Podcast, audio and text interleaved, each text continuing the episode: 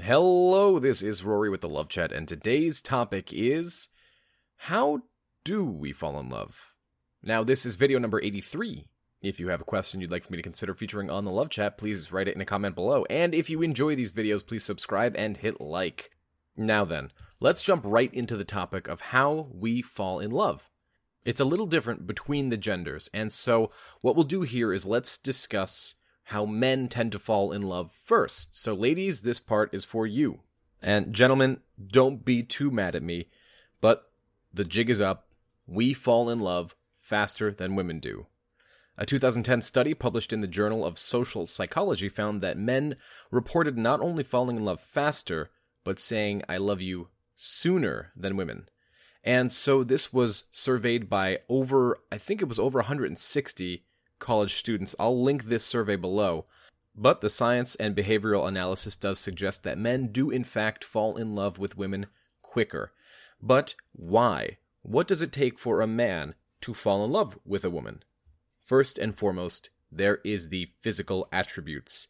When a man looks at a woman and says, I like what I see, why is this? Are men really just that shallow? Well, really, the message that's sent to the man's brain is that if I have a child with this person, the child will turn out healthy and strong. And so that is why we use things like makeup. For example, women will use makeup to make their cheeks appear more rosy. And why is that? Have you ever thought about why you do that, ladies? Because it attracts men. Well, because it shows that not only do you have good blood circulation, but that you are fertile and that is something that men look for, obviously, back in their subconscious, the part of their brain they don't really control. We look for women to impregnate to continue the human race. It's, I know it's not romantic, trust me, I know, but this is a cold, hard biological look at what's going on.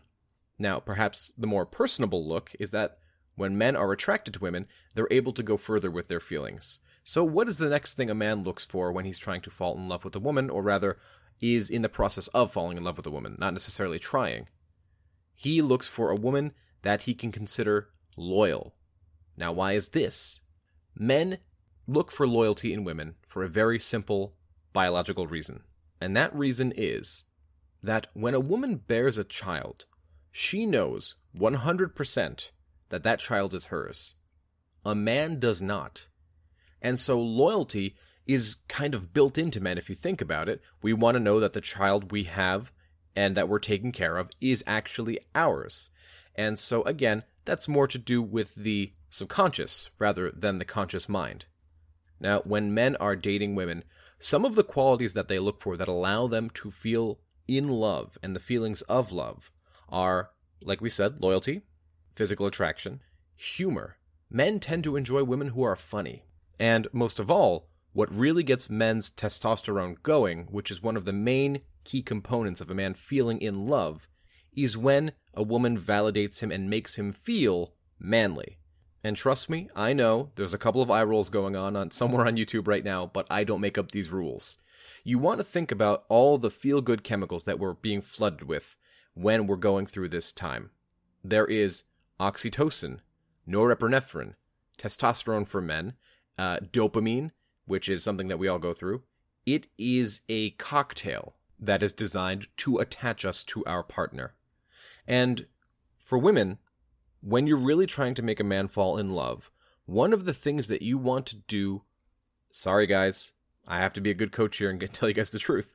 One of the things you want to do is really make men work before things lead to the bedroom. Now, why is that?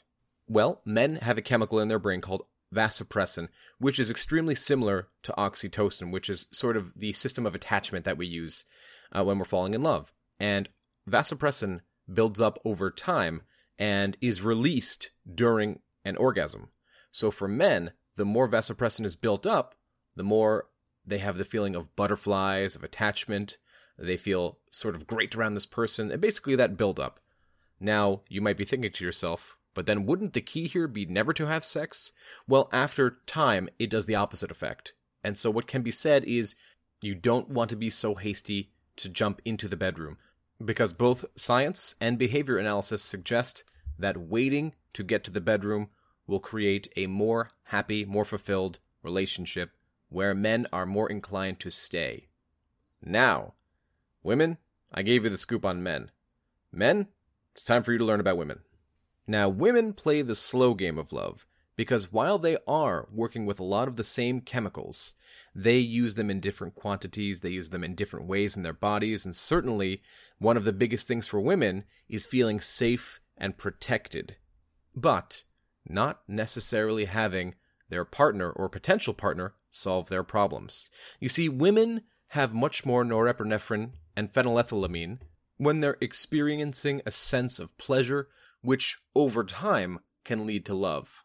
However, the number one chemical is oxytocin, because women produce way, way, way more of it than men do. And the number one time that they produce it the most is during sex.